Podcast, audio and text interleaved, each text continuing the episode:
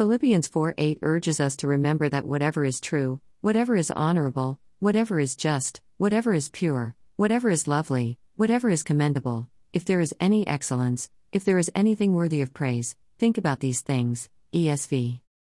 Colossians 3 2 5 speaks volumes of the importance of positive thoughts. Set your minds on things that are above, not on things that are on earth.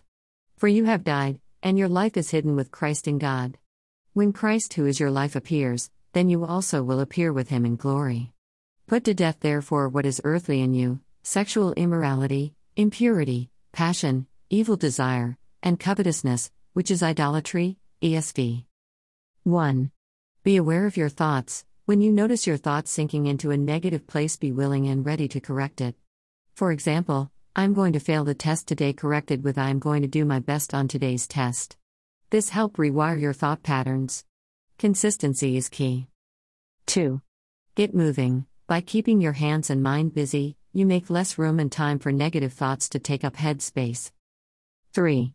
Journal. Write down your negative thoughts and then answer the following two questions 1. How is this thought helping me? 2. What is a positive way to rewire this thought? 4. Be aware of your triggers. By becoming aware of your triggers, you can learn to better avoid the negative triggers and maintain greater overall peace. 5. Rest and recharge. Sleep allow your body and mind to recharge and better focus on the day ahead. Lack of sleep can cause you to feel anxious, irritable, and angry, making negative thoughts more likely. 6.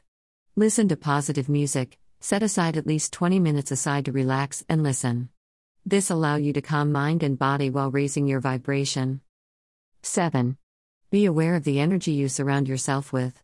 If you are an empath, you naturally absorb energies around you.